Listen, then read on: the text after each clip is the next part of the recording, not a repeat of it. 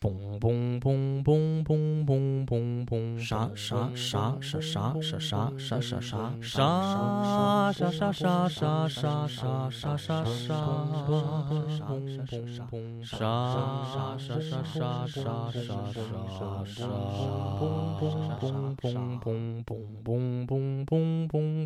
嘣，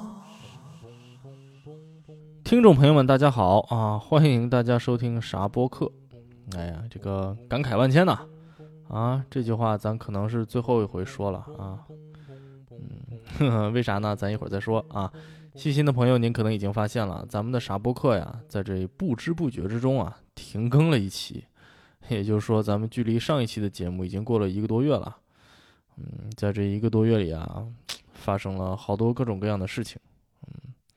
这些事情把悲伤、辛劳、希望和混乱啊，等等等等这种乱七八糟的情绪啊，全都给胡乱的扭在了一块儿。它就让你感觉就是播客这个东西啊，还真是一个小小的微不足道的这么一个事情啊，一不小心就彻底的给它抛在脑后了。即使是现在呢，我在这儿写稿或者录节目吧，都感觉到就是特别的不真实啊，有一种所谓的恍如隔世的这种奇妙感受。所以呢，现在是时候揭晓为什么这一期节目可能是傻播客的最后一期节目的原因了。因为啊，咱们这个节目啊，它可能要改名了。对，就是想要改个名字吧。其实我自己挺喜欢这名字啊，因为这个就一听就特别的不正经啊，特别别扭，有一种那种别扭到不要脸的那种感觉。就是跟我自己的性格暗合，是吧？而且我还尤其喜欢自己设计这个封面，就是一个大大的中年长发男组成的这么一个啥字，是吧？一脸不正经，乱七八糟，别有一番风味儿。可是呢，所有人都跟我说你这名字呀，他拖你后腿呀，他影响传播呀，因为他完全没有信息量，而且也太不像样了，就根本看不出来是个节目的名字。咋办呢？这就是咱这个别扭的人起出来的别扭的名字，而且自己还在那沾沾自喜，是吧？当然呢，我觉得阻挡我播客前进的道路的最大障碍啊，应该是我自己，而不是这个名字。但是听人话吃饱饭，是吧？千里之行始于先，正儿八经起个名字吧。大家不要觉得换名字就是两片嘴唇一张一合说换就换的事情。现在这个世界啊，讲究个品牌意识。我坏就坏在这个品牌意识太强，自我意识更甚，是吧？傻播客它从来都不是一个简单的名字啊，从封面到每一集的片头片尾曲，以及中间的这些过渡环节，再到网站域名、RSS feed、微博账号、联系邮箱等等等等等等，所有的这一切它都有这个啥字的身影。所以我现在能做的呢，就只能先把比较重要的部分改一改吧，然后其他的等逐渐慢慢听的人多了再慢慢跟上吧。当然，如果还有那么一天的话那么究竟要改成一个什么名字呢？这个我还没有太确定啊，就是最近来来回回的一直想，大概想了10几个名字吧，现在把范围缩小到2、3个，还是在做一些最后的斟酌。要是实在选不出来，我就去淘宝上的算命先生给我算算，是吧？最好是那种1块钱10卦不灵不要钱的那种。我是最近才听说还有这样的服务啊，恨不得立刻就去体验一下。那么我现在候选的名字都有些什么类型呢？首先呢，它不能免俗啊，得是一个4个字的名字。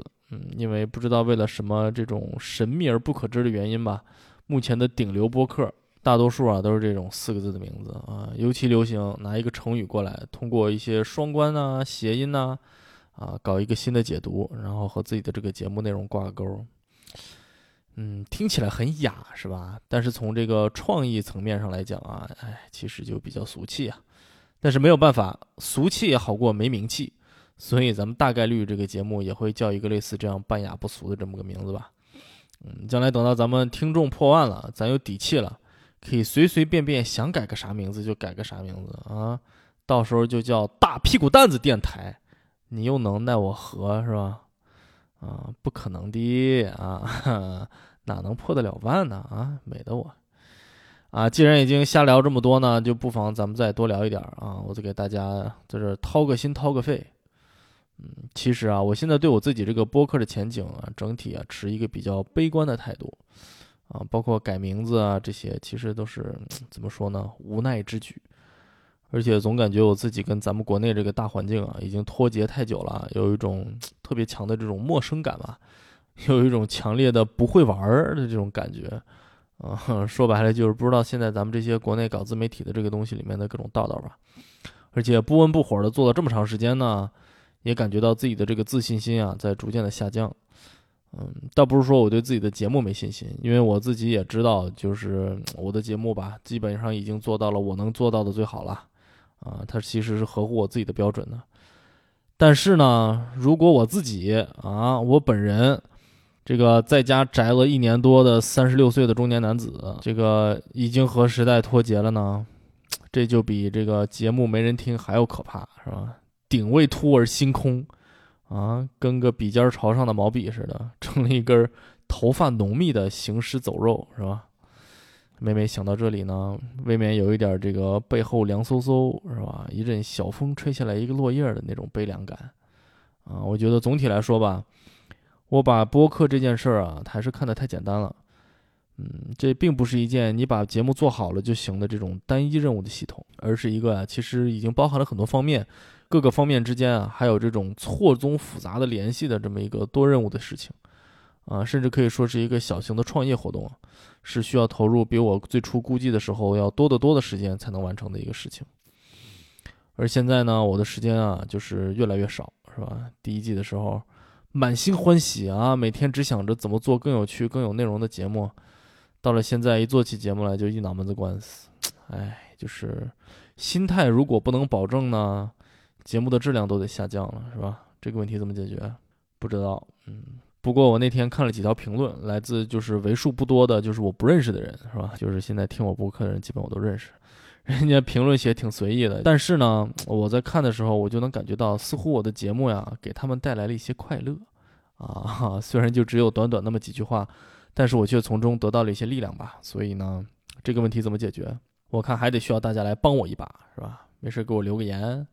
啊，说说你听节目的感受，啊，这样我就能从你们那儿啊得到点力量，也会更坚定一点吧。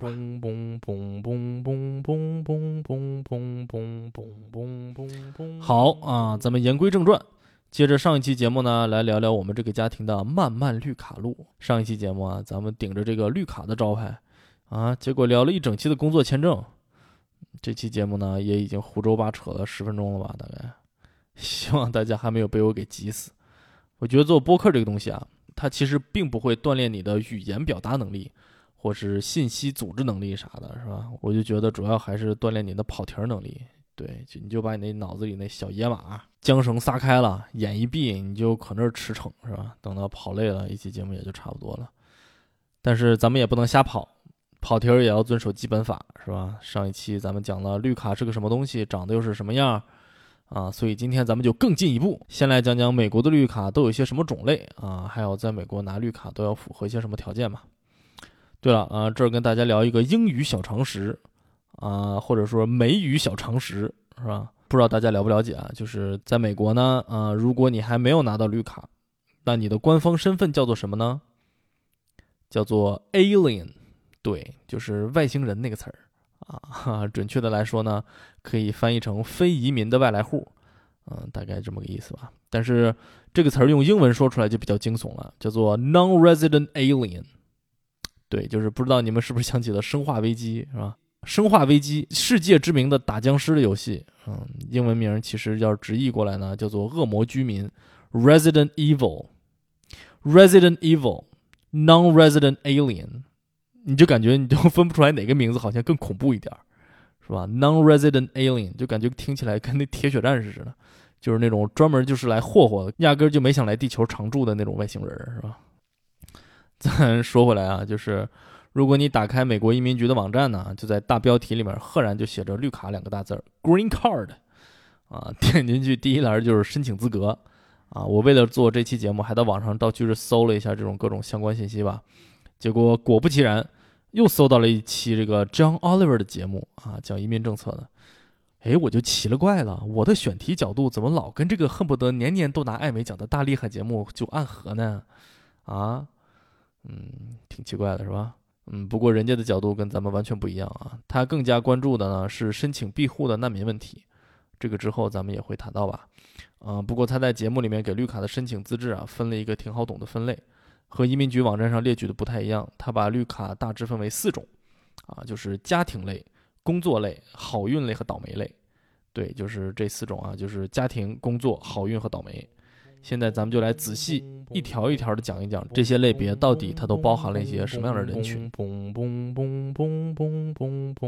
首先呢就是家庭类，大家可能会觉得呀这个类别相对比较容易理解吧，确实听起来很简单，就是说如果你是一个美国人呢，那么你的直系亲属啊，这其中呢就包括你的伴侣啊、子女、兄弟姐妹以及父母都可以申请绿卡。但是如果你只是绿卡的持有人呢，就是像我现在这样呢，那就只有你的伴侣和子女可以申请绿卡，听起来就是逻辑清晰，是不是？但是如果大家深入的想一想呢，在所有这些个关系中，是不是有那么一种关系啊，它相对的比较灵活，而且特别复杂呀，是不是？对，这就是伴侣啊。为什么呢？因为其他的关系吧都比较直接嘛，而且是不可更改的。但是结婚这事儿呢，怎么说？相比之下它可能就比较复杂啊。首先你肯定不是生下来就和人结了婚的，是不是？当然就是这个指腹为婚的情况在当今的美国还是不太常见，是吧？所以你呢还有个结婚前和结婚后的问题。如果你想要到美国来结婚，但是又没有签证怎么办啊？所以这种未婚夫啊、未婚妻的关系也需要有专门的签证类别来处理。其次呢，能结婚就能离婚啊，美国还没有离婚冷静期，嘎嘣一声就能离。所以结婚多久之后离婚仍然可以申请绿卡呢，是吧？更何况除非遇到特别悲惨的巧合，就像 George Carlin 在他的那个 It's Bad For You 的那个专场中举的例子。 Let's say there's an explosion at Thanksgiving dinner。 一般的伴侣他总得经历一个生离死别，是吧？所以呢这还有一个寡妇和鳏夫的问题啊，再加上结婚之前结婚的双方可能还各自有子女，那这些子女是否又有申请资质呢？而离婚之后，这些子女又是否有申请资质呢？所有的这些问题也要考虑进去。当然，这其中也还要包括这个寡妇和鳏夫的子女，这又是单独的一个类别，是吧？还有一种情况就比较悲惨了，如果你结婚之后呢，受到了伴侣的虐待，无处可逃，但是又害怕离婚以后没有合法身份啊，那么在这种情况下呢，从人道主义的角度出发啊，也应该会有相应的一些应对吧。啊，总之所有的这一切的问题它都需要移民局来逐项的考察啊，所以家庭类的绿卡的这种申请中的大部分的细节啊，它都是在掰扯这种各种各样的婚姻关系。其实你仔细想想，这还挺微妙的，不知道在什么时候什么地方有这么一群政府的行政人员，是吧？他们没日没夜的聚在一起，在那开各种各样掉头发的会议啊，仔细研究一些类于这种一名以未婚妻签证身份入境的女性，在和其拥有美国国籍的丈夫结婚之后，受到了家庭暴力，并且在其绿卡申请提交之前不幸丧偶。那么她在婚前就已经和非其丈夫所怀的却由其丈夫承诺抚养的遗腹子是否有申请绿卡的资质啊，这种人类伦理极限大挑战一般的这样的问题。而且所谓的林子大的什么鸟都有，你只要这个样本量足够，这种情况也是很有可能发生的啊。另外一点，关于这个婚姻特别复杂的地方就是动机，是吧？因为婚姻这件事儿啊，在理论上是可以随时发生在任何2个完全不相干的人身上的，是吧？23岁的沙特王子完全有可能爱上一个一生都居住在德州深处农场里的85岁的三体人啊，然后来个穿越星际的大婚礼。众所周知嘛，爱情它就是这么神秘啊！美国移民局为了防止以结婚为手段的这种移民欺诈呀，会对结婚绿卡申请者进行非常严格的审查啊。审查的目标呢，主要是看你的结婚动机，它是不是只是为了拿到绿卡。但是不管你怎么严格设计这种各种各样的审查方法啊，你这个都没有办法完全的做出准确的识别，到底谁是欺诈关系，谁是真正的结婚。因为这个标准它本身啊，在我看来啊，它就存在一些逻辑上的缺陷，它特别难成立。什么叫做唯一的动机，对吧？这就很没道理。你说结婚的动机它肯定有很多种，就比如说我可以单纯因为一个人有钱而跟他结婚，我也可以单纯因为一个人的长相而跟他结婚。虽然听起来好像有点这个动机不纯，但绝对属于是合理合法两厢情愿，是吧？你看这个前总统川普他两口子，活生生的例子。Melania 永远是一副这种恨不得他的亲爱的 Donald 立刻脚下一滑当场逝世的表情，是吧？你就觉得特别恩爱啊。那么既然这样的婚姻合理合法，并且被社会所接受，接受到了这个可以去当总统的这么个程度，是吧？那我为什么就不能单纯为了拿绿卡而结婚呢？啊，就很没有道理。那么移民局说了，好，你可以就只为绿卡而结婚，但是你结婚得有结婚的样子，是吧？你必须得住在一起，两家人得互相认识吧，得办个婚礼，至少还得有性生活。怎么样？这个话一说出来，你就感觉这个好像并不是说绿卡是婚姻的福利，而反而变成了婚姻是绿卡的代价，是吧？就是关键问题呢，就是说到底应该由谁来规定婚姻本来应该是什么样子的呢？我就愿意结婚之后互不相见，各自生活，这有什么问题吗？我敢说现在肯定有的家庭的婚姻生活可能还不如这样的状态呢。所以我觉得从根本逻辑上呀，这个规定它就站不住脚。所以你怎么审核呢？啊，你就只能抓表面上的东西啊，这就导致利用婚姻是相对比较容易，也是相对普遍的一种移民欺诈形式。很多这个电影电视剧里面都有这种类似的情节吧。我记着最早当年 Friends 里头，菲比的第一任老公和她就是为了绿卡假结婚啊。而且我之前在其他播客里面听到这边一个女单口喜剧演员叫做 Nicole Byers， 也曾经因为缺钱，是吧，跟一个印度裔的男子假结婚办绿卡。就连我本人啊，不是啊，我不是假结婚啊，要不然我早拿着绿卡了，我还等到现在，我是吧？我本人当年也不止一次被人提议说，你花点钱假结婚啦，找个人来结婚，办个绿卡，是吧？哎，相关经历呢，我在咱们播客的第9期，是吧？我在美国租房子啊，这一期里面也有详细的介绍，欢迎大家去收听啊。那么到底应该怎么审核呢？我其实不太清楚啊。这个，但是我和我们家科学家的绿卡呢，也是以夫妻身份申请的，所以呢，在当时绿卡面试的时候，对，你没有听错，申请绿卡还需要面试，这个一会儿咱们也会讲到，啊，对，当时面试的时候呢，就被问到了许多这个和婚姻审查相关的问题，啊，我记得特别清楚，当时我俩刚刚往那儿一坐，面试官就当的掏出来一个辞海那么厚，可能比辞海厚，大概有20公分左右厚了吧，那么一大堆的我俩的各种各样的文件。没头没尾的，然后就直接问我俩对方父母的信息，就比如说问我岳母叫什么名字，住在什么城市，干什么工作之类的。当然还有一些我们各自对方的个人信息，类似于生日啊、出生地啊、喜好等等这种吧。当然这些都不在话下，是吧？面试的时候我俩已经认识小10年了，结婚都6、7年了，就是你要是算在这个期间，每天我俩只对对方说一句话啊，也唠了3000多句了，是吧？可以说是相当的了解。结果猝不及防的事情还是发生了。面试官就突然问我，让我简述一下我们家科学家的研究方向。这一下就给我问懵了，是吧？就是你可能会说，是因为你们平时都不聊工作吗？还是因为你的知识水平不够，对科学一窍不通？啊，其实都不是啊，就是主要的原因啊，是我根本就不知道我们平常聊的这些科学术语英文都应该怎么说，咋办，是吧？我就只能开始从最大的概念开始，从大到小开始蹦自己认识的单字儿，啊，就是说来惭愧，就是在美国这么多年吧，我的词汇量仍然是非常有限，我记得当年的 GRE 分数之低超出你的想象，所以当时的场景如果翻译成中文应该是这样的，就是面试官问你妻子的研究方向是什么，请你大概说一说，啊，然后我就擦了擦汗就开始说了。我说，生物，基因，对不对？是吧？啊，糖尿病，对，贝塔细胞，还有胰岛素什么的，肝癌，对，就是这么一个无比连贯的答案，对吧？然后面试官也没有饶了我们科学家，在我回答完毕，开始自己在那扭曲变形成了一个硬邦邦的雕塑的这个时候。他又飞快原地转体360度，抬头甩发，手先指天再指人，向科学家抛出了一个问题，请你说出一个世界著名建筑师的名字。同样的事情发生了啊！科学家的大脑开始飞速的运转，转的比搞科研的时候快多了。卡拉特拉瓦是第一个冒出来的名字，因为我柜子里有一本他的书。然后是贝聿铭，还有安藤忠雄。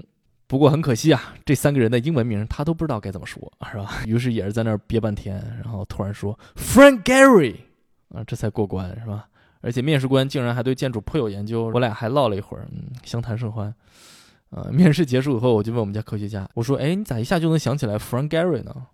他说：“哎，你忘了，咱不是去过流水别墅吗？”啊，我当时我就一阵冷汗，是吧？流水别墅那是 Frank Lloyd Wright， 此 Frank 非彼 Frank， 你不能逮个 Frank 就到哪儿都 Frank， 是吧 ？Frankly， you know？ 哎，面试官当时但凡再多问一句，那就非穿帮不可呀。可见这个隔行如隔山打牛，这个确实此言不虚啊！啊，当然我俩虽然这个答题答得乱七八糟，是吧？但是面试官还是轻松的给我俩通过了啊！而且这个面试官还挺随和的，跟我还聊了半天，说这个你们这种情况啊，从材料上也好，还是从你们这种表现上来看，你这个状态上一看就是真的，是吧？他说我一天恨不得审好几十个案子，真的假的拿眼一扫就知道，是吧？有的案子假到什么程度？申请人完全不会英语，两口子交流需要旁边做一个翻译，这样也敢来，是吧？还有那种一进来特紧张啊，浑身发抖，回答问题驴唇不对马嘴，一听就是那种背的答案，是吧？而且能看出来俩人之间那个感觉就基本就不认识，根本不可能像你们一样，就是英语还挺流利，状态还挺松弛，还能跟我轻松的闲扯两句，是吧？一看就是胸有成竹，没问题没问题啊！我当时还觉得我松弛吗？我咋感觉我老紧张了呢？啊，这都算松弛，那其他人得紧张成啥样，是吧？所以说人啊，他不能做亏心事儿。不过这么一看，好像是这样的审查确实还是可以排除一些比较明显的欺诈行为吧。但是我感觉你真的想造假的话呢，如果你真的做好充分的准备，再找人多排练几次，感觉上应该是可以蒙混过关的，是吧？因为毕竟真的就是那么个人在审，是吧？而且你要是运气好，碰上个比较宽松的或是经验不足的这种生手，通过的几率可能还挺高的。不过我在这儿先声明一下啊，我这不是鼓励大家去拿假结婚拿绿卡，绝对不是啊！因为这种行为一旦发现，后果是非常严重的啊！我只是想从审查的角度给大家聊一聊这个家庭绿卡它的这个复杂性，还有这里面很多我觉得就是不太合理的地方吧。行吧，家庭类绿卡咱们就聊到这儿。家庭类绿卡呢，也是每年申请和被批准最多的绿卡类别吧，而仅次于它的下一个大类别，就是咱们马上要聊到的，就是工作类绿卡。我和我们家科学家就是申请的这一类的绿卡，只不过种类稍有不同吧。工作绿卡大概分成三大类，一类是医护人员，这个人比较少，我也不太熟，是吧？咱们就跳过。再一类是投资类绿卡，也就是说这类工作绿卡不是说你本人需要有工作，而是你反而要给美国人提供工作机会，要求是至少要花100万美金在美国投资办公司办厂。并且至少要雇佣10个全职的员工。如果大家对这类绿卡的申请流程感兴趣呢，请不要咨询我，我不懂。不过欢迎你和我做朋友。最后一类呢，就是申请人数最多的了，也就是普通意义上的工作绿卡。这种绿卡几乎可以说有工作就能办，但是成功率呢，还有等候的排期呢，都不太一样。而且这类工作绿卡呀，它会按照你的这个工作类型和个人的能力，再一次把你分成三大类。第一类 EB1 杰出人才类，专门用于捕获特别厉害的人类为帝国主义劳作，是吧？第二类 EB2 就是那种不那么杰出，但好歹也可以算是个人才的那么一类，一般要求你至少有一个硕士学位，并且从事跟专业相关的工作吧，区区不才啊！我本人正属于这一类。而第三类呢 EB3 就是普通人才类啊，这一类包含的面就相对更广了，但是一般认为呢，至少需要有一个学士学位。工作类绿卡呀，相对于家庭类绿卡，申请起来可能相对要复杂一些吧。家庭类，只要你不是欺诈，其实不太需要什么资格证明的，就是因为你没听说谁家的儿子没资格认他亲爹，是吧？但是工作类绿卡就不一样了，工作类的绿卡呢，就牵扯到了一个更加莫名其妙的逻辑，就是理论上啊，移民不能抢美国公民的饭碗。什么意思呢？也就是说，你在申请第二类和第三类的工作绿卡的时候呢，你必须要想办法证明这份工作除了你在当地根本找不出任何一个美国人可以胜任。这听起来是不是有点像扯淡，是吧？因为你如果仔细想想，根本不可能嘛。就是说，我觉得我自己能力还不错了，是吧？就是我还挺有信心的，但是我绝对没有信心叉着腰往那一站，说方圆100里美国人有一个算一个，业务能力都不如咱。对吧？我觉得任何一个正常人都会有这个觉悟，但是注意了，他说的是你需要证明这份工作只有你能胜任，也就是说，不论这个事情是不是事实，只要你能证明就可以啊。也就是说呢，其实你只要符合了他提出让你证明的所有的这些条件啊，即使这件事不可能是真的，他也就算你证明了。这么说还是有点绕，是吧？我干脆就给大家仔细讲一讲啊，这个逻辑还挺神奇的。就是首先，你不是说要证明只有我能胜任这份工作吗？那我第一步呢，就要先来定义一下我现在的这份工作到底是什么。那么在定义这个工作的时候呢，你基本上可以按照申请人的这个个人能力啊，仔仔细细的给他量身定做一份工作简介。比如说呢，你得会什么什么什么样的软件，拥有什么什么样的详细的工作经验，写的越详细越偏门越好，对吧？但是注意了，这可不是骗人，这就跟灰姑娘的水晶鞋一样，是吧？只要你把你的自己的工作能力写得足够详细，足够贴身，那在现在的市场上能跟你这份工作匹配的人自然也就微乎其微了啊。我记得当时我跟我的移民律师坐在那儿，一边挠头发一边可劲儿挖掘自己与众不同的地方，挖掘自己的闪光点，是吧？恨不得把自己有几根眉毛都写进去啊，场面一度非常的滑稽。另外有一点呢，就是这种工作描述你不能写和语言相关的内容，比如说我说我会中文，对于公司在中国拿项目有好处啊，这种东西反而不能写进去。具体为啥呢？马上咱们就要说到了啊。那好，工作内容写好了，那怎么来证明这份工作只有你能胜任呢？对，就是公司呀，他真的要用这份工作内容来进行一次招聘，并且向移民局提交证明，证明说你看，不是我非要雇他哟，是实在招不到人哦。你说是不是有点神经病，是吧？这个时候你就理解了为什么工作简介里边不能写语言，因为他会把这个合格的人选范围缩得太小了。你就想，一共有多少美国公民能讲中文，是吧？何况还有小语种。你把这个放在这个招聘广告里当做硬性要求，说我要求你必须得会说温州话，但肯定没有美国人会来应聘嘛，你这样随便申请就能成功。那么具体应该怎么招聘呢？移民局的要求里给了好几个招聘的途径，要求你必须至少从中选出3个招聘的途径，并且连续发一段时间的广告，取得一定的曝光量。这种时候呢，做什么选择就非常重要了啊，因为这个选择基本上的原则呢，就是曝光量越少越好。我们公司选的3个，我给大家披露一下，是吧？一个是我们公司的网站，大概1年有3个访问吧，2个是我自己，一个是我老板，就这么个网站。另一个呢，是在公司内部张贴招聘启事，并鼓励全公司上下所有员工大家一起推荐合适人选。我们公司全公司上下所有员工就是我本人。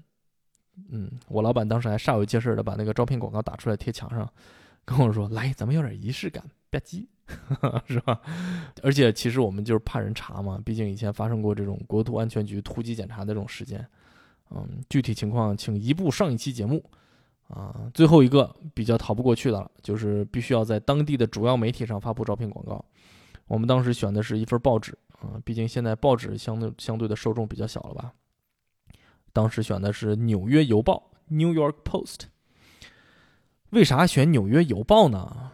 这就要稍稍的岔开来去讲一讲《纽约邮报》的前世今生啊，没有，对，我们就随便聊2句，还是要紧贴主题啊，紧贴主题啊。《纽约邮报》曾经是一份正经的报纸，但是70年代被这个默多克收购以后，再加上整个报业的下滑，这个《纽约邮报》一下没把持住，它就沦为了一份靠标题党卖座的低俗小报啊，它也不能说小报吧，低俗大报。你可以随便看看他的报道，是吧？基本上冲偏充斥着低俗的标题党。当年最有名的一个标题党，1983年某一期头版头条标题叫做脱158的无头尸体。怎么样，是不是挺震撼的？但你这个从中文上你可能还觉得有点平平无奇，英文原版叫做 Headless Body in the Topless Bar。 怎么样，是不是有点朗朗上口的感觉了？据说在起这个名字的时候，当时的记者根本就不知道这个酒吧到底是不是脱158，单纯是为了这个标题的传播性硬起了个名字，可以说是节操全无啊。这个《纽约邮报》的这个调调它一直保持到现在，包括前一段时间做那期苏伊士运河那期节目的时候，在网上查新闻，别的报纸都在分析各种局势，讲各种细节，是吧？《纽约邮报》不负众望，大标题，上万件情趣用品被堵苏伊士。对，就这么个没节操的破报纸，是吧？所以你也就可想而知，相对受过高等教育的人群，他就不太会去读这份报纸，是吧？而且我记得当时好像在上面发了一个3个手指头宽的这么一条广告吧，花了几百块钱吧，公司掏的。具体发了多长时间我忘了，好像是有那么一段时间，因为我记得当时还每天得去买报纸留底什么的。那么如果真的有美国本地人来应聘呢，那公司就必须给他安排面试，走正常的应聘流程，最后再因为应聘的人的能力啦、经验啦不符合招聘广告上的工作简介为理由，把人家给拒绝掉，是吧？所以呢，如果你突然看见某个大公司突然在一些小报上发了一堆招聘广告，你先不要激动，是吧？很多情况下这都是为了给现有的员工办绿卡。你去申请的话呢，往往会因为你不是美国公民，连面试可能都不需要安排。因为理论上呢，他们只需要证明任何申请的美国公民不符合条件就可以了。我当时还以为我们公司这个广告发出去以后肯定没人看到，是吧？结果没料到有一些专门做招聘的这种公司的网站，还有一些非盈利机构，尤其是当时这个经济危机刚刚复苏没多久，是吧？大家都比较关注这种各种各样的工作机会，他们就会自己截取各个报纸杂志上的招聘信息，放在他们自己网站上，提供给这些失业的人群所以当时还是意外的收到了一些简历的，是吧？但是可能运气不错吧，这些申请人无一例外都不是美国人因为他们都需要签证才可以工作。所以呢，这么来回一折腾，你可能也就明白了，为什么按照移民局的规定，你其实是不难证明自己正在做的这份工作是没有美国人可以替代的了。当然这肯定跟现实状况不符啊，因为据我观察，大千世界朗朗乾坤，芸芸众生，好像还没有个谁是不能够被替代的。如果你觉得有呢，那我跟你说，这个一般不是他想多了，就是你想多了。而且我讲了这么多小技巧、小心思你还真不要以为我这种申请流程是投机取巧。刚刚我们说到的所有的这一切，它都是严格的按照规章制度一步步走下来的。我当时找的律师也是朋友推荐给我的，专门处理建筑设计师的绿卡申请，每年恨不得干100多个小案子吧。我唯一可能占到一点便宜的呢，就是我们公司的规模实在太小，知名度更低，是吧？所以可能比较容易控制曝光量吧。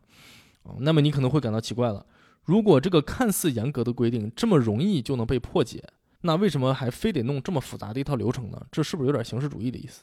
其实也不是就算这个规定它完全是走形式，但是它至少做到了一点，就是它一定会让你耗钱、耗时、耗力。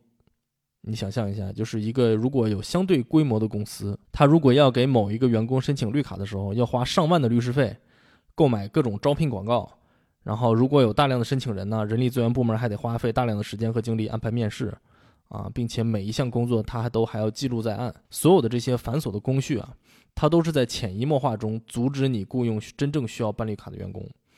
而且事实上也就是这样，就是很多公司他直接在招聘的时候就说明了，美国公民和有绿卡的人士优先。所以你这种看似是形式主义的流程，它其实还是非常行之有效的。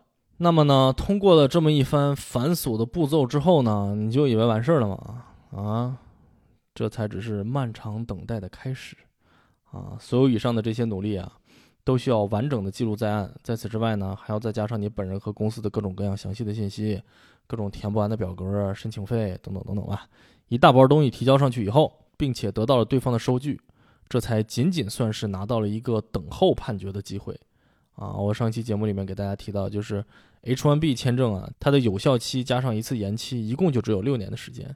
如果在这6年的时间里你没有申请绿卡，那么就只能卷铺盖走人了。而只有提交了刚刚我提到这个申请，官名叫做 I140 表格，你才能继续每年再延期你这个工作签证，一直到你拿到绿卡为止那么一般要等多少年呢？这就要引入了一个新的概念叫做排期。啥叫排期呢？就是排队嘛。美国每年颁发绿卡的数额是有上限的，但是呢，它又规定，任何一个国家的绿卡颁发数量它不得超过当年颁发总数的7%。这个规定就是莫名其妙，感觉就是一拍屁股做出来的决定。因为这就是说什么意思呢？就是中国、印度、墨西哥这种人口和移民的大国，它每年能够颁发绿卡的这个数量的上限，和什么厄瓜多尔、毛里求斯、瓜地马拉这类小屁国家是一样的，是吧？是不是特别神奇？所以你就可以想象这个队排的有多长我当时递交的申请的时候是2015年吧，当时审理的案子好像还停留在08、09年记不大清楚了，至少要排个5、6年的队吧。这还算少的呢据说家庭类绿卡，印度有人排了几10年才排到这简直算是个终身的事业。排一个队排5、6年，这就又引发了一些逻辑上的悖论，是吧？就是说，如果你现在审核一个5年前的申请，理论上你就只应该根据当时提出申请时的情况作为判断标准，对吧？就原因很简单，因为没有人能够预测未来嘛。但是移民局他可不这么认为，他在审核的时候啊，会把中间这5年的状况一并考虑在内。也就是说呢，如果你一直还都在原来的公司工作，那就还好。但是如果你已经换了工作，移民局他竟然会要求原先的公司提交财务证明，来证明这个公司它能够支付你的工资，即使你根本就没有打算回去工作，是不是很神经病？是吧？唯一解决的办法呢，就是你需要跟你现在的公司重新再申请一次绿卡。虽然移民局法外开恩排期的时间不变，是吧？但是试问有几个公司啊，刚刚面试完了你啊，就爱你爱到马上同意花费大量的人力物力，用大半年时间给你申请个绿卡呢？而且这个事情另外一个没有逻辑的地方就是，你一旦拿到了绿卡，你就可以随便在那工作，你不工作的没关系，在家躺着没有无所谓。但是你审核的时候呢，却非要当时给你申请的公司负责，就你这真很气人。就是因为这基本上就确定了，你拿到绿卡之前的这些年，你就必须得跟这个公司了，你就被绑在这里动不了了。这段说的有点绕，大家没太听白也没关系，这都不重要。因为尽管如此呢，我后来还是换了公司，而且时机不巧，当时正好审到我的案子，还被要求补交材料，导致当时的公司之间，两个公司之间迟迟的不能交接，拖了1个多月吧，才正式在新公司上岗。那我又是怎么能够跳过移民局给你定的条条框框，而能大大方方的换工作呢？诶，这就是因为啊，我们家呀，它有一个活蹦乱跳的大宝藏，这就是我们家的科学家啊。这个咋回事呢？大概在2016年左右，有这么一天，春风和暖，阳光普照，我们家的科学家正在家里的沙发上翘着2郎腿吃苹果。突然间，窗外乌云密布，风声大作，电闪雷鸣。只见他沉吟半晌，若有所思，掐指一算，忽然间就秀眉双挑，杏眼圆睁。于是他轻启朱唇，一拍大腿，缓缓说道：“赵啊，老娘已经是杰出人才嘞！”啊，这个倒不是说他苹果吃多了，突然给自己前半生定个性，是吧？就是我俩突然发现呢，按照移民局对于第一类工作签证 EB1 的定义，科学家已经符合了杰出人才的标准，我们已经可以开始申请了。那么究竟什么样的人才能符合美国政府眼中的杰出人才的定义呢？在移民局的网站上有着这么一些看似明确，但其实又非常模糊的定义。它明确的给了10条标准，并注明在这10条中，只要符合其中的3条就可以算是杰出人才了。但是呢，这些标准都是用比较宽泛的语言来描述的，其实都不是那种实打实的硬性标准。比如说，就拿我们家这个科学家来举例吧，他当时符合了3条，一个是在所属专业领域内的国际或者国内期刊或者其他重要媒体上发表过专业作品、学术论文等。你看，这个也没有硬性规定是什么等级的杂志或者媒体。第二个呢，是要曾经以个人或者委员会的身份担任评审，这个相对还比较容易做到客观吧。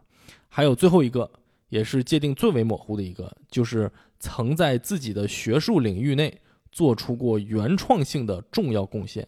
原创性的重要贡献，这个给人第一感觉就是很难证明，感觉你全凭嘴说，是吧？而且另一点就是，这个 EB1A 的签证它是自己申请的，不需要有工作的公司来支持。也就是说，整个材料他都是自己在那儿绞尽脑汁来夸自己有多厉害，多么值得美国人民好好的珍惜，是吧？你有种感觉，从逻辑上好像是有点问题啊。那么这个东西它究竟应该怎么申请呢？很有意思。我刚刚为了加深印象，还专门去跟科学家聊了一下当时的策略。当然这个策略不是我们自己想出来的啊，我们也是请了一家移民律师啊，在他们的指导下丰富了一下他自己的申请。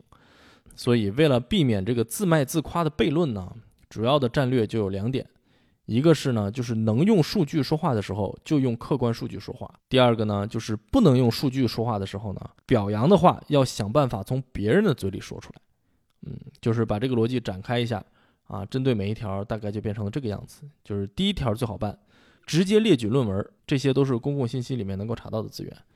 那么到底这些论文发表的杂志它等级够不够，这个就要去移民局他们自己去判断。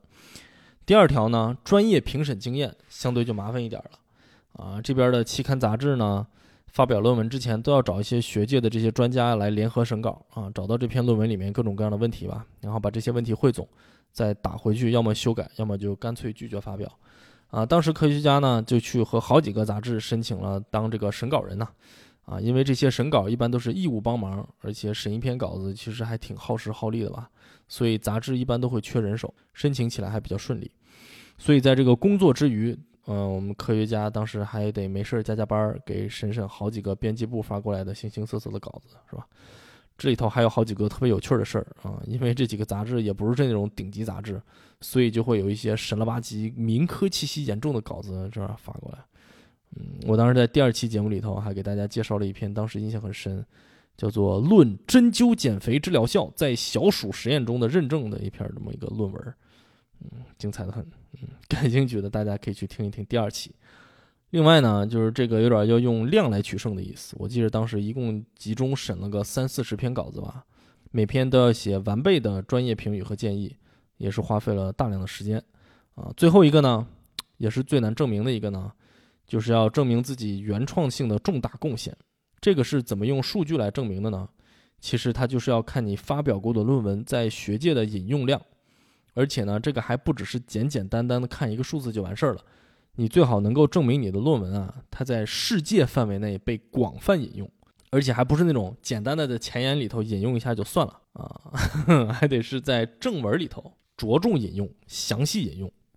这个怎么证明呢 ？Excel 列表证明啊，我记得当时我们家科学家就列了一个特别详尽的表格，基本上把引用过自己的这种几千份论文吧，挨个过了一遍。挑出了一部分比较优秀的啊，列出出处、国籍、什么杂志、怎么引用的等等一系列信息，就这么一个繁琐的证明过程。然后在这个数据之外，又怎么通过别人的嘴来夸自己呢？当时的科学家又在这些比较优秀的论文里头精挑细选了几篇，给人家那边的教授挨个发邮件，问人家能不能写一封推荐信啊，向移民局阐述一下自己论文的这个重要性。这个我就真的觉得还挺神奇的，因为这些教授大部分都直接同意给写了啊，并且没几天就发过来了。因为这些教授在学界都还挺有地位的，想必就是每天忙得要死啊，但是他们却愿意抽时间给一个根本不认识的陌生人专门写一篇东西。我觉得这是不是就是所谓的德艺双馨呢？好，把这些准备的都差不多了，科学家已经要大脑抽筋了啊，还得硬着头皮联合律师一起准备好所有的其他的文件、表格等等等等一系列吧。然后就终于可以投递申请了。那么这里问题就来了，这么多专业的材料递交上去，移民局里面审核和最终做决定的签证官是不是也得具有一定的专业素养才能看得懂呢？否则怎么才能确定这些内容的合理性呢？说实话，当时交上去的东西我还凑热闹那儿翻了翻，是吧？怎么说呢，基本上除了阿拉伯数字以外其他都看不懂。您还真就猜错了，是不是？移民局的这些审核人员，他只要有高中文凭就能上岗，你就感觉是一帮高中毕业生，他执掌着全美国准备移民的博士、教授、各界精英啊，这些人的生杀大权，就觉得有点不严肃，是吧？一个火箭科学家递交移民申请，审核官是吧？刚上岗，高中刚毕业，一看火箭嘛，那有啥？这玩意儿咱懂，没有技术含量，是吧？谁都能造。你搁超市买瓶可乐，塞把曼陀斯，瓶盖拧紧喽，是吧？你瞅着吧，我保你一会儿就起飞。这个有啥呢？火箭科学家。是吧？而且这是一个有巨大不确定性，甚至说是一个很靠运气的事情。怎么说呢？因为这个还是因为啊，这套评价系统自始至终都没有一个明确的硬性的标准，一切都得看审核你的这个人他的个人判断来决定。那么这个人是个什么人，他是什么背景、什么学历、什么性格，是吧？干这行干多久了，甚至在审核你案子那天心情如何都很重要。再一个，在所有这一切之上还要再叠加上一个社会大环境，是吧？我们申请那年正值川普当选，上上下下一片崩溃景象，尤其是移民这一块，是吧？作为这货的重点打击对象，就算是没有明文的规定啊，潜移默化的也肯定会受到一些影响。而且确实呢，之后明显呢，我们就能感觉到这个审理速度就逐渐的放慢了，审核也就更加严格。结果到了2017年春天，我们突然收到一份要求补交材料的信函，然后我们的律师就私下跟我说：“哎呀，这个你们这运气不好。”是吧？我们经过一番打听，发现你们这个审核官啊，正好摊上一个特别操蛋的。最近我们好几个案子被拒，都是他给判的，你们得做好思想准备。然后我们当时还想，哎，不至于吧，咱这 case 啊，硬邦邦啊，铁板钉钉，肯定没问题。结果好死不死，交完材料以后，到了2017年的夏天，突然间我们就收到了移民局的信，说我们的申请被拒了。这件事儿对于当时的科学家影响巨大，因为他当时因为有了这个绿卡的申请，附带了一个工作许可，所以当时从纽约换工作到波士顿的时候就没有办工作签证。收到信的时候，他刚刚开始在新的研究所工作没2天，结果这就直接意味着他需要在当天立刻停止所有的工作，并在最短的时间内直接回国。我记得他当时就订了过2天的机票吧，大概随便收拾了一下东西就飞回国了，而且还不知道什么时候能回来。我们当时根本不知道嘛，然后还在给之后的长假期做各种各样的旅游的行程安排，结果也都全取消了，是吧？这还都小事儿。我们俩的医疗保险都是跟他走的，工作一停，薪水停了，没有医疗保险了。之前我们约的体检啊、看医生的安排也都得取消。而且这就意味着什么呢？作为共同申请人呢，我自己的工作许可也被取消了。我当时也正在波士顿找工作呢，我跟对方公司面谈的时候，这就还得要求人家给我办签证，而且还得跟人家详细谈之后可能会需要重新申请绿卡呀什么这样的情况，平白的增加了这个找工作的难度。再加上当时正好搬家吧，各种各样的事情加在一起，特别头大。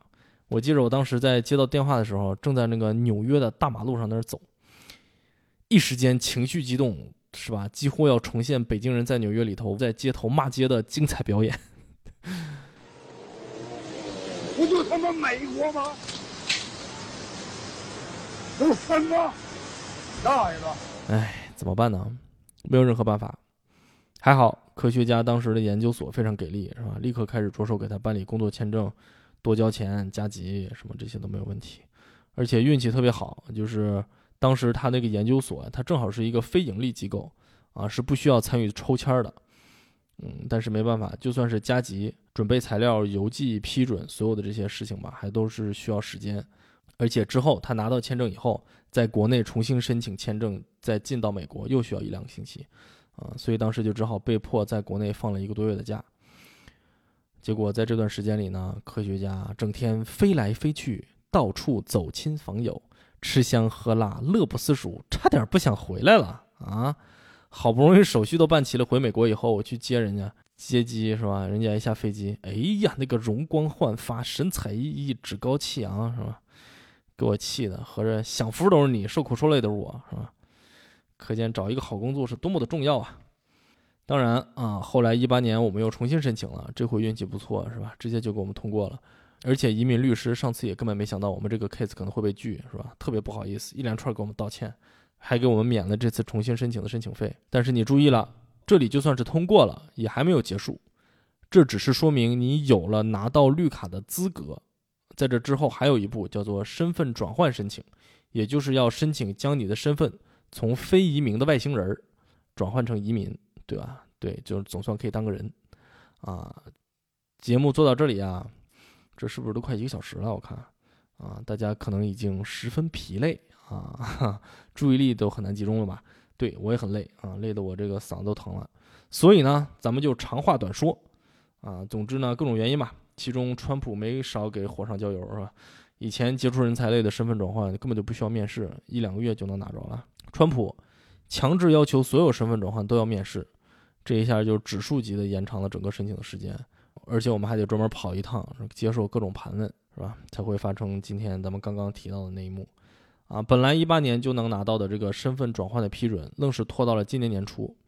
而且这还是我们通过什么联系麻省议员办公室，帮忙和移民局联系，还发现了移民局他们竟然把我们文件都放错地方啊！之后更是联系什么国土安全局，给移民局进一步施压，等等等等吧，这才突破重重险阻，是吧？勉强通过了。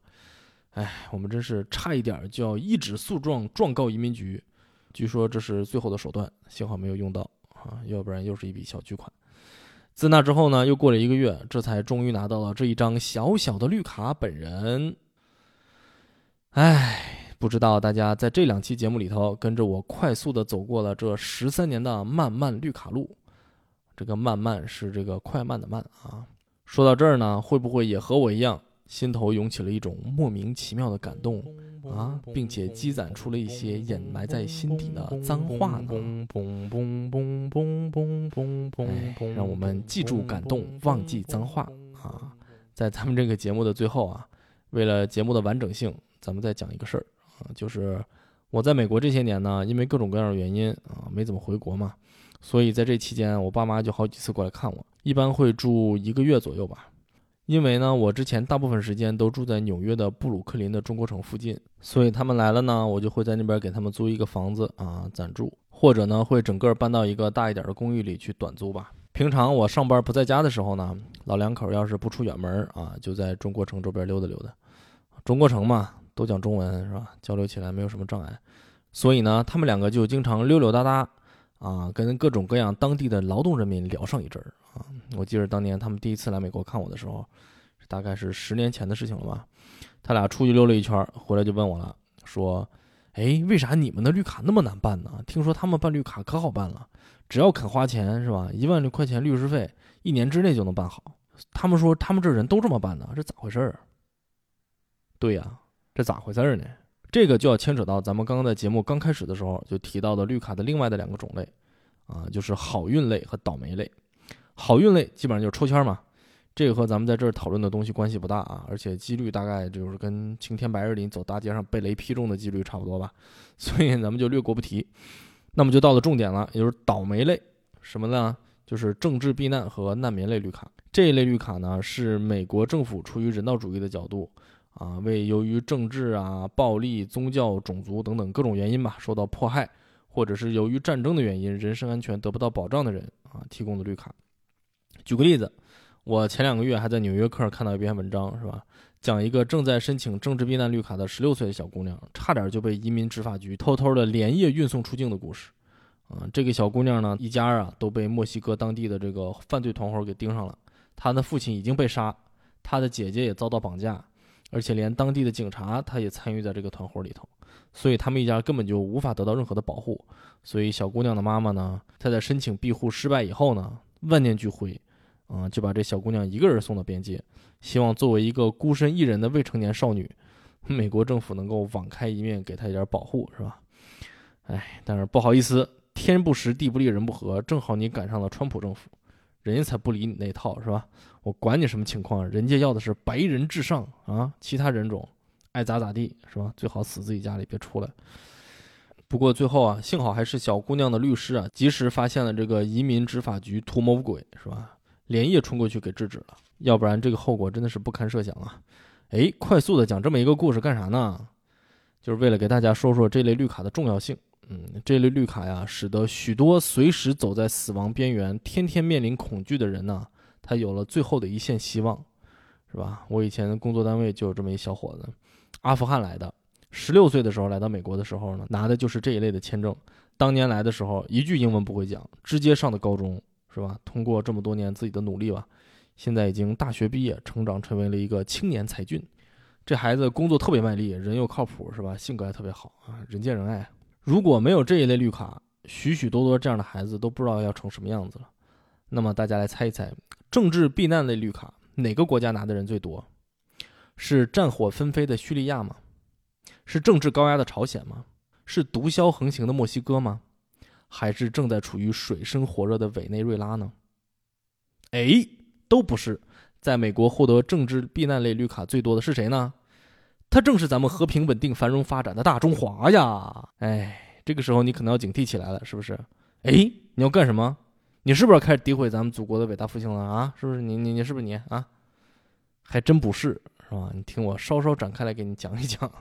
我看了一组数据，从16年到19年，在全美获得庇护的所有人中，中国公民占22%。这个数字啊，在之后的年份中，到了19年降到了16%。但是你要注意，这个是百分比，是吧？拿到绿卡的实际人数，其实每年还都是在稳步增加的。它从16年的5500人增长到了19年的7500人。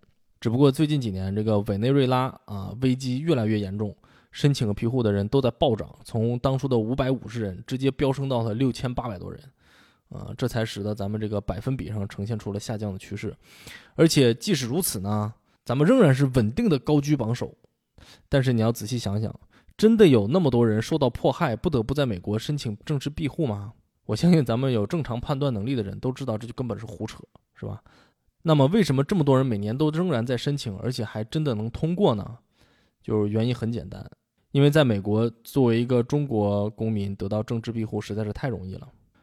2018年 NPR 有一篇文章就讲了这个政治庇护欺诈的问题啊。当时川普政府要重新调查早在2012年间就查获的几起特大移民欺诈案件，当时政府查处了几家专门进行政治庇护造假的，也就是所谓的庇护工厂这种移民律师事务所。这个案件啊，直接牵涉3600多名申请人，再加上他们通过什么家庭移民带来的所有的这些亲属吧，一共牵扯了13500多人，而且这些人基本上都是中国人。